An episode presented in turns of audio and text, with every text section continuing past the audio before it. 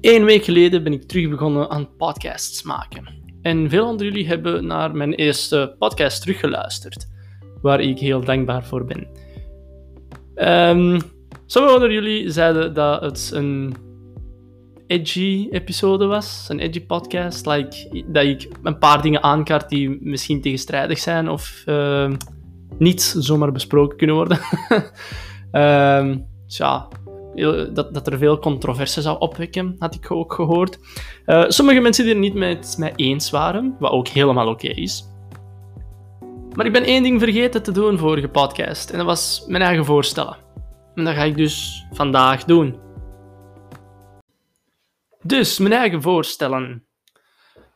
Ik denk dat de meeste mensen die naar dit luisteren mij al kennen, maar voor mocht er voor een of andere toeval miraculeus nieuwe mensen bijkomen, uh, zal ik me eventjes voorstellen. Mijn naam is André, hence de naam van de podcast A D H D. Uh, waarom A D H D? Well, basically, ik werd als klein kind gediagnosticeerd met A D H D.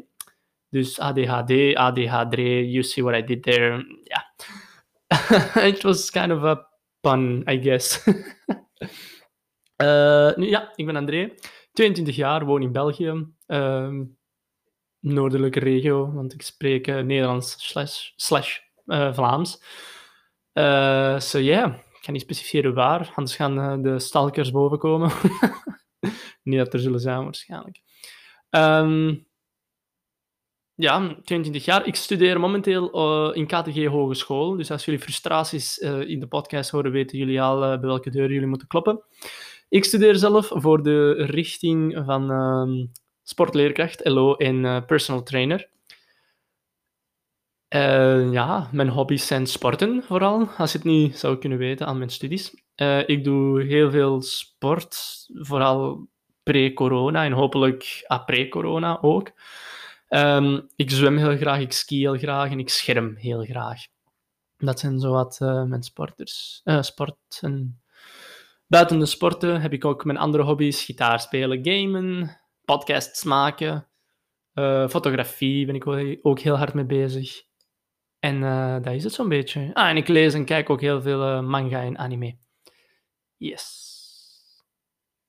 Ja. Dat is uh, zo'n klein beetje mijn voorstelling uh, van mijn eigen, heel oppervlakkig, kind of.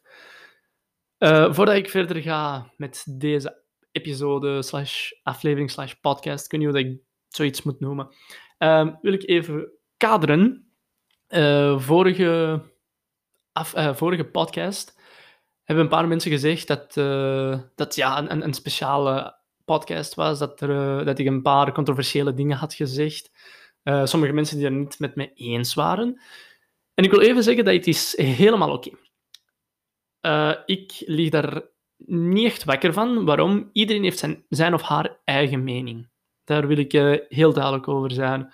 Ik kan iets denken, maar uh, ja, andere mensen kunnen daar natuurlijk ook uh, anders over denken. En nu is dat zo. Uh, dan moet je dat gewoon zeggen. En ik vind dat heel leuk. De mensen die dat hebben gezegd tegen mij, die hebben dat gewoon op een heel leuke manier gezegd. Die hebben gezegd van, ah, kijk, ik heb je podcast gelezen, geluisterd, uh, was fijn om te luisteren, maar ik ben het niet met u eens. Dan ben ik zo van, oké, okay, ja, cool. Dat is helemaal mogelijk. Ik, allee, no hatred uh, naar dat. Uh, maar dan wil ik wel met die mensen eens een keer samen zitten om een keer te babbelen waarom dat die er niet mee eens zijn. En op die manier denk ik wel dat we van elkaar kunnen bijleren. Aangezien ik, ik, ik heb mijn visies, die mensen hebben hun visies, en zo kunnen we misschien vergelijken en tot nieuwe visies komen. Kunnen we samen groeien en samen bijleren in de zin van, ja, van, van verschillende dingen. Het kan over politiek zijn, het kan over kunst zijn, het kan over creativiteit zijn, het kan over zoveel zijn. En het belangrijkste vind ik, vooral aan de mensen die naar mijn podcast, podcast luisteren, uh, dat jullie een beetje open-minded blijven. Dat jullie niet in een hokje gaan beginnen denken van ja, dat is zo, want dat moet zo. En, en dat is hoe dat iedereen het doet en iedereen denkt en daarom moet het zo.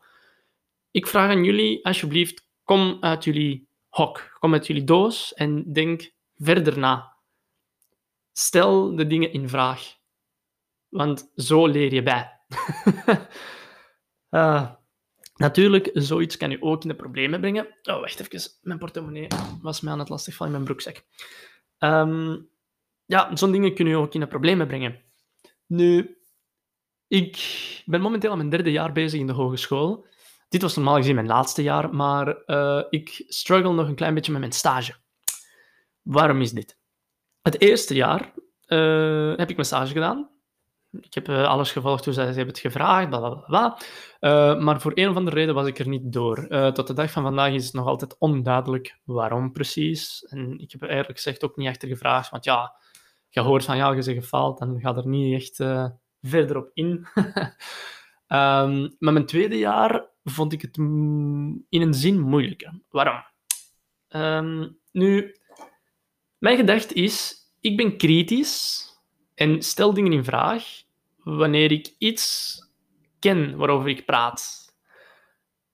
Als ik nu morgen voor een chemicus voor ga staan en die zegt van ja, mijn werkmethode is zo, wie ben ik om te zeggen dat uw werkmethode niet zo mag zijn? Ik ken niks van, ge- uh, van chemie. Uh, ik, ken, ik, ik heb dat nooit geleerd. Allee, ik heb dat voor twee jaartjes gehad in het middelbaar, dus ik ken er basically niks van. Ja? Maar als dezelfde dag een sporter voor mij staat, of een schermer, meer bepaald, voor mij staat, en die zegt, ja kijk, uh, ik scherm zo, want ik vind dat beter. En ik ken er iets van, dan ben ik wel meer geneigd om te zeggen van, ja, maar waarom?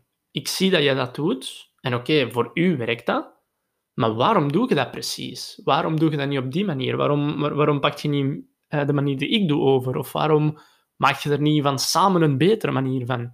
Snap je? En zo op die manier ben ik eigenlijk best kritisch in de zin van, ik stel dingen, ja, ik, ik stel vragen. Ik, ik, ik, ik kijk naar dingen heel kritisch, uh, soms oppervlakkig, soms minder oppervlakkig, om zo, ja, iets beters te ontdekken, iets, iets, iets vinden dat beter zou zijn dan de dingen dat, dat iemand denkt, uh, om ideeën samen te voegen om tot iets nieuws te komen. En dus dat is wat er gebeurde het tweede jaar stage. Ik had al een jaar stage gehad. Ik kende dus al die leerstof. Ik kende die vaardigheden ook al. En um, ja, het jaar begon. Ik volgde alles op. Tak, tak, tak, tak, tak. Ik deed alles wat ze vroegen. Alles was oké okay volgens mijn trajectbegeleider. Alles klopte. Alles was tip-top in orde. Volgens haar. Uh, nu, dan is corona begonnen. en uh, ja, de stages vielen weg. Bepaalde dingen vielen weg. En ja, daar kunnen we weinig aan doen, hè. Maar tegen het einde van het jaar hadden we onze... Uh, ja, we moeten altijd lesvoorbereiding maken. Ik had mijn lesvoorbe- lesvoorbereidingen gemaakt. En uh, ja, ik had alles opgeschreven. Ik had alles gedaan hoe ze het vroegen. En die lector vond dat blijkbaar niet goed genoeg. Er was één ding aan het missen. Er was niet een al te goede opbouw, waren haar woorden. Maar bij andere lesvoorbereidingen die ik had moeten maken voor dat, voor dat vak... zag je wel dat er wel een, ja, een, een, uh, een opbouw was in mijn lessen. Dus daaraan kon je het wel zien, dat ik wel een opbouw kon maken, blablabla. Ja. Um, maar zwart, tegen het einde hebben we altijd een trajectbegeleidersgesprek. en uh, ja, die lector begon zo een klein beetje te bashen. Van, ja, zeg, je hebt dat niet gedaan hoe dat wij het vroegen, of hoe dat ik het wil, en blablabla. En toen heb ik een vraag gesteld, die... Mijn lector echt... Allee, die was precies op haar ego getrapt. Ik had gevraagd... Begin quote. Mevrouw, waarom moeten wij een stappenplan volgen om een voorbereiding te maken voor jullie, terwijl dat die voorbereiding gemaakt moet worden voor ons om te volgen? En ik vond het... Gra- ah ja, end quote. En ik vond het grappig, want de reactie van mijn lector was als volgt. Ze keek naar het scherm, ze keek weg van het scherm, ze keek terug naar het scherm en ze zei, ja, maar dat is nu eenmaal zo. En dan denk ik van, ja, oké, okay, uh, jullie geven dat zo. Dat kan zijn dat dat nu eenmaal zo is. Maar jij als lector zou toch moeten weten waarom we een bepaalde structuur moeten volgen. Right? Like, als ik aan mijn schermers leer schermen, ik leer ze altijd aan van, ja, je moet je houding hebben... Je moet je arm daar plaatsen, je moet dat doen, dat doen, dat doen. En wanneer dat een schermer of een leerling van mij mij vraagt van ja, André, waarom moeten we dat doen? Ik kan ze een uitleg van een uur geven waarom ze dat moeten doen. Ik kan ze perfect uitleggen waarom ze in die houding moeten staan, waarom ze hun hand daar moeten houden en niet ergens anders, waarom ze bepaalde acties moeten doen bij bepaalde, bij bepaalde situaties, waarom ze bepaalde tegenacties moeten doen, bepaalde reacties. Ik kan dat allemaal uitleggen. En ik kan die leerlingen laten beseffen waarom ik dat aan hun ben aan het aanleren. Terwijl mijn lectoren daar heel hard in falen. Zeker bij stages. Ze zeggen gewoon van, ja, kijk, je hebt dat, je hebt een negen punten systeem en dan dat. En je moet doen hoe dat het hierop geschreven staat, anders buis je. En oké, okay, niks daartegen. Ik kan, allez, ik, kan dat, ik kan dat perfect volgen als ze dat willen. Maar vanaf een bepaald kantelpunt, wanneer, dat, ja, wanneer dat er meer vage en abstracte momenten komen in een stage, dan moet een beetje je eigen ding doen. Want ja, niet alle punten zijn dan van toepassing. Dus wat doe je dan? Ja, dan schrijf je mijn dingen bij en dan schrijf je, schrijf je iets anders. Maar die lectoren doen daar moeilijk over. Hè? En zo kan u een uh, kritisch denkproces u toch wel af en toe eens een keer een positie of een punt of een vak kosten. Ja, nu, uh, ik vond het wel grappig, eerlijk gezegd. Ik heb dat ook tegen mijn moeder verteld en mijn moeder was ook van, meende dat nu? Die, die lector heeft dat gewoon afgewezen en niet over gebabbeld. En nou, mijn moeder was... ik weet dat nog, mijn moeder was kind of pissed. Ze was bijna naar de hogeschool gestapt. Misschien had ik dat laten, laten moeten doen. Uh, maar ik heb gezegd van, ah, mama, laat het. Um, het zal wel in orde komen. Ik zal het wel volgend jaar weer fixen. Komt in orde. Als ze dit jaar weer moeilijk doen, ja, dan mocht jij wel naartoe gaan. Dan mocht jij wel een, een, een babbeltje doen met de school, zeg. Dus ja, kijk...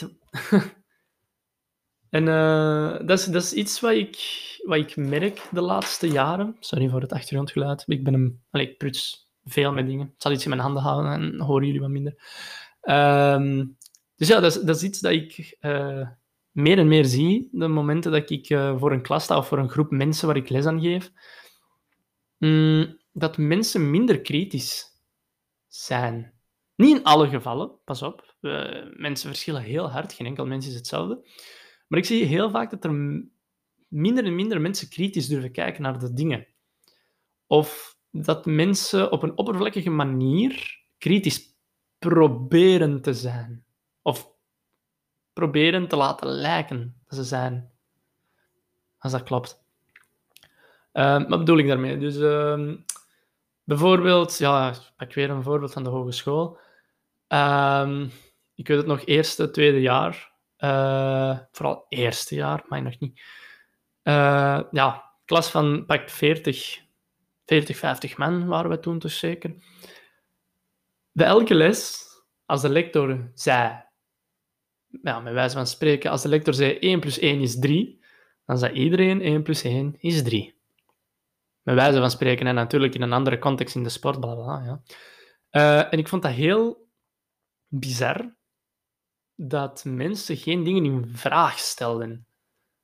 Allee, je, je, ergens snap ik het wel. Je vertrouwt aan een lector zijn vak of haar vak kent en die zo goed mogelijk overbrengt met ja, geen enkel ruimte voor vragen tussen.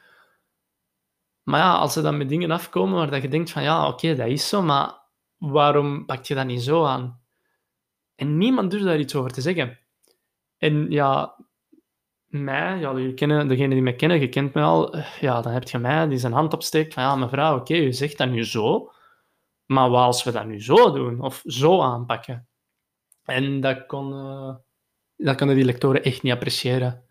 Ik had altijd een indruk dat die op hun tenen werden getrapt, wat waarschijnlijk ook zo was, want een lector, we gaan er eerlijk over zijn, lector en professors aan de hogeschool en, en, en de universiteit, die zijn snel op hun ego getrapt. Niet allemaal, maar de meeste.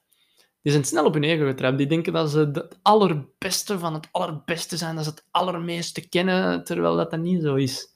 Oké, okay, jullie hebben een, een, een master. Jullie hebben een doctoraat waarschijnlijk. Jullie hebben, jullie hebben genoeg diploma's om te bewijzen dat jullie iets kunnen doen. Ja, allemaal terecht. Maar dat maakt je niet de slimste mens van het vak. Er zijn altijd evolutie in de ideeën. Er is altijd een evoluerende... werkwijze en gedachtegang in elke sector. Dus als je je zo hard gaat vastklampen aan één idee, is dat ook niet zo goed. Vind ik toch. Ja. Maar ah, ik, vond, ik vond dat ook heel bizar. Bijvoorbeeld, een dom voorbeeld. Hè. Uh, binnen L O leren we over de verschillende sporten. Ja? En we, we, we leren de leerlijnen. Een leerlijn is eigenlijk van... Uh, stel je voor, ik wil iemand voetbal aanleren. Uh, leerlijn zegt hoe dat je iemand voetbal moet aanleren van nul tot een professioneel. Het wijze van spreken. Uh, nu, tijdens het aanleren van deze leerlijnen ging het ja, over kleutertjes. En hoe dat kleutertjes de voetbalbal... Of de, nee, de voetbal. De voetbalbal, wat zeg ik allemaal? De voetbal trappen met hun scheenbeen. Ja, de lectoren zeiden dat. Iedereen van, ah ja, dat is waar, dat is waar, dat is waar. Maar dan hadden jij mij. En ik dacht, en ik zei ook, van ja, mevrouw, oké, okay, um, die kleuters die trappen inderdaad met hun scheenbeen de bal. Maar dat is gewoon omdat de bal even groot is als hun scheenbeen. Wat als wij die, een, als wij die kleuters een kleinere bal geven?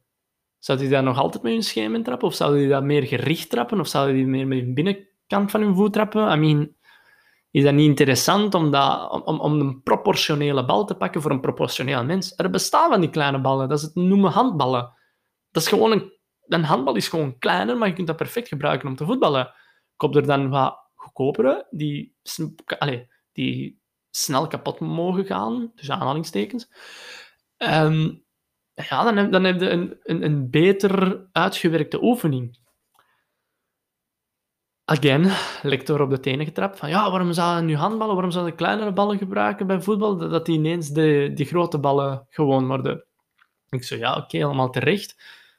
Maar is dat niet interessanter om een, por- een proportionele bal te geven aan die leerling? Bij basketbal is dat ook. Je hebt kleinere ballen, je hebt grotere, ba- grotere ballen, je hebt lichtere ballen. I mean, bescherming is dat ook. Je hebt grotere wapens, kleinere wapens. Bij de meeste sporten wordt dat proportioneel. Waarom zouden we dat in de school tijdens de L O-lessen ook niet proportioneel doen? Food for thought.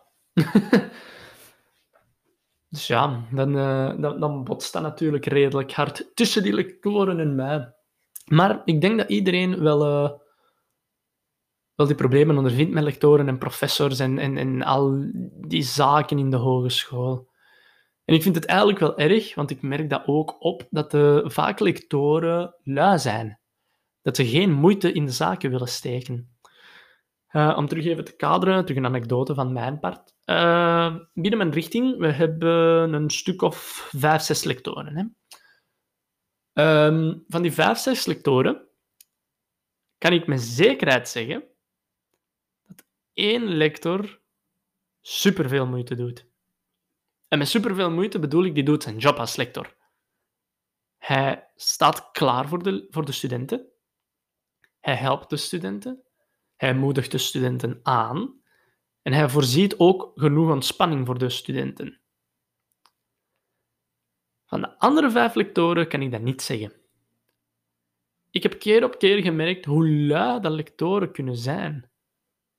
Maar hoe, hoe lui? Gewoon dat ze hun les zo hard in gedrang brengen, dat ze hun les zo, ha- zo minimaal houden aan context die je kan gebruiken, dat, dat ik mij afvraag van, heb je deze les zelfs voorbereid? Heb je zelfs over nagedacht wat je wilt dat we aanleren tijdens deze les? Dat vind ik zo moeilijk. Uh, bijvoorbeeld, dan pak ik graag de sportlessen als voorbeeld die we hebben uh, binnen, binnen de richting, eh, L O-richting. Um, de sportlessen, ik verwachtte echt dat we de sport gingen leren kennen. En dat we dan praktijk, dan die sport deden, en dan die sport effectief kenden, om dan zo leuke manieren vinden hoe dat we dat makkelijker konden aanleren. En dat er anderzijds de theorie aangeleerd werd van de sport. Dus bijvoorbeeld van, ja, oké, okay, um, bijvoorbeeld bij basket, ja, dit is het terrein, dat is zoveel op zoveel, en dit zijn de regels, die moet je goed kennen, we gaan die een keer oefenen, we gaan die een keer zien. Oké, okay, cool. Um, ja, dat we dat zo aanpakten. Of bijvoorbeeld bij zwemmen, bij zwemmen dat we effectief, oké, okay, dat, dat onze zwemlessen een training waren naar onze techniek vooral, Want ja, techniek bij zwemmen is heel belangrijk. Dat is hetgene dat je aan een leerling moet aanleren.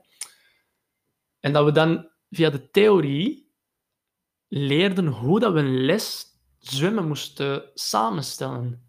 Hoe dat een begin moest zijn, hoe dat het, hoe, uh, hoe dat midden moest zijn, hoe dat een slot moest zijn. Jammer genoeg was dit niet zo. De sportlessen gingen er als volgt toe. We hadden les, nee, tussen aanhalingstekens zelfs, les volleybal. Wat hadden wij geleerd? Uh, de bal omhoog gooien en terugvangen. En de bal naar iemand anders toe gooien. Dat was het. Dat was het. We hebben misschien eens een paar keer leren toetsen. Ene keer een receptie leren doen. En dat was het. We hebben geen volleybal geleerd. We hebben met een bal leren go- gericht leren gooien. En dat was het moment dat ik heel teleurgesteld was in die lectoren. Dat ik denk van, gast, doe dan een keer gewoon moeite. Z- z- alleen, spant dat net op. Spant dat volleybal net op. Dat duurt tien minuten tot een kwartier. Dat is niet lang. Hup, spant dat net op. Zet ons per zes of zet ons in een iets grotere groep. Dat we deftig volleybal leren spelen. Dat we de tactiek doorhebben, dat we de techniek doorhebben. En dan apart in een lokaal theoretisch aanbrengen hoe dat je zoiets moet aanleren. In plaats van hals en gat, theorie en sport door elkaar te mixen en ervoor te zorgen dat er velen gewoon niet snappen wat we moeten doen.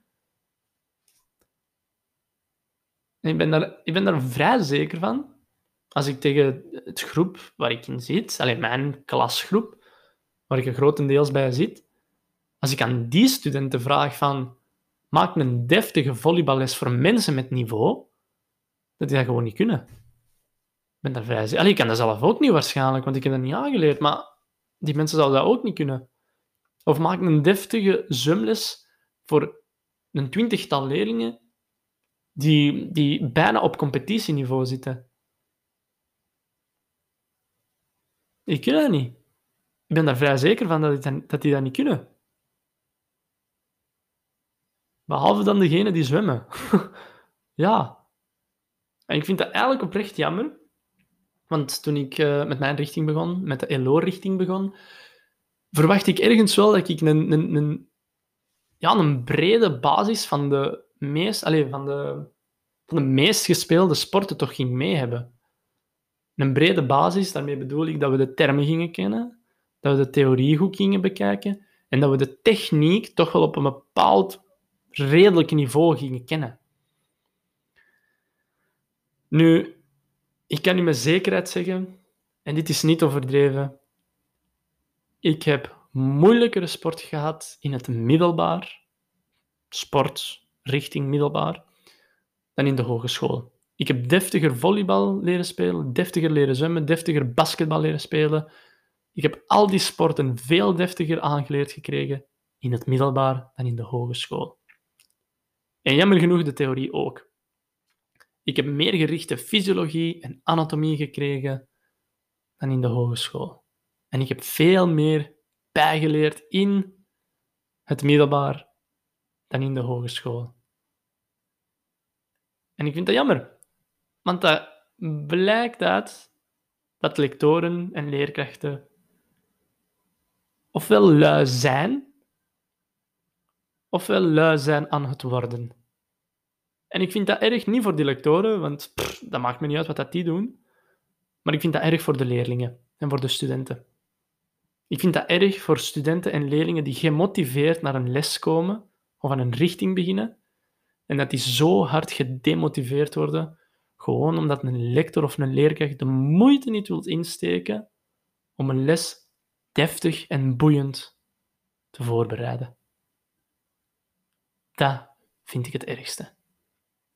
Dat ze hun, hun, hun, hun status als leerkracht zo snel en zo makkelijk verliezen.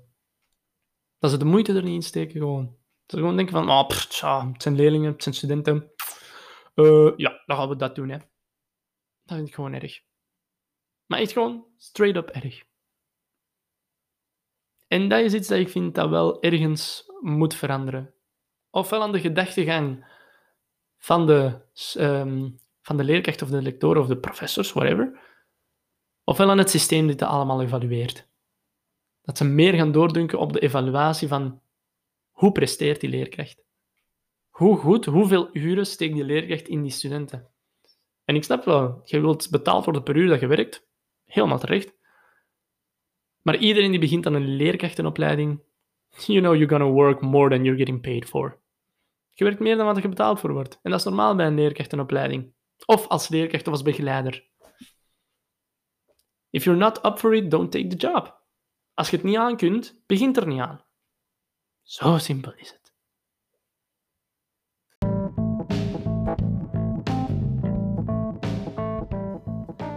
Oeh, amai. Weer zo'n controversiële uh, podcast bij A D H D. Ik denk dat deze wel een, een beetje zo gaat blijven. Nu, nog eens om te herhalen, dit is mijn eigen visie, dit is hoe ik er naar kijk. Nu, als jij een andere gedachtegang hebt, als je, het, als je andere ervaringen hebt gehad in het leven, just let me know. Nou, dit is allemaal mogelijk, dit is mijn kant van het verhaal. Er zijn miljoenen, miljarden kanten van het verhaal die ik heb gehad. Er zijn ook mensen die heel leuke ervaringen hebben in de hogeschool, in de N I F, in de, scho- in de lagerschool, in de middelbare school. Maar ik had het over mijn ervaringen en wat dat ik heb gezien van mijn ervaringen. Zijn er mensen met andere ervaringen? Dan hoor ik het heel graag. Hè? Pas op, het is, het is niet dat ik uh, heel het systeem wil zwart maken, maar ik wil wel zeggen dat er toch wel... Nee, er is verbetering mogelijk. Oké, okay. Dan wil ik als allereerste jullie allemaal bedanken om terug op een zondag, morgen, avond, middag, maakt niet uit, op een zondag naar mij te luisteren.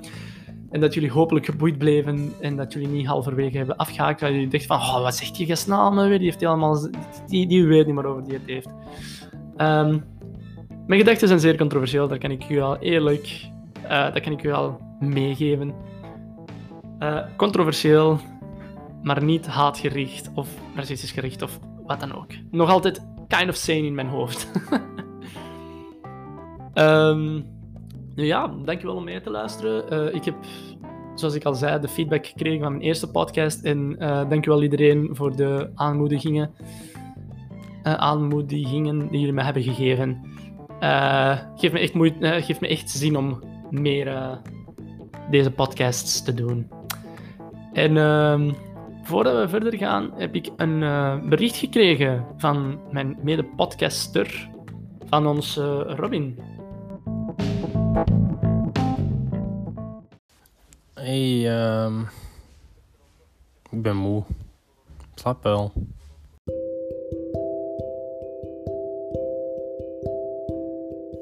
Ah, voilà. En ons Robin was blijkbaar zondagavond aan het luisteren, dus hij is moe. Dus hierbij wil ik iedereen een heel toffe week wensen. Keep safe, volg de regeltjes en samen komen we er zeker uit. Just follow the rules, it's not difficult. Slaap wel iedereen, een fijne week gewenst en we zien elkaar binnen zeven dagen. Dag!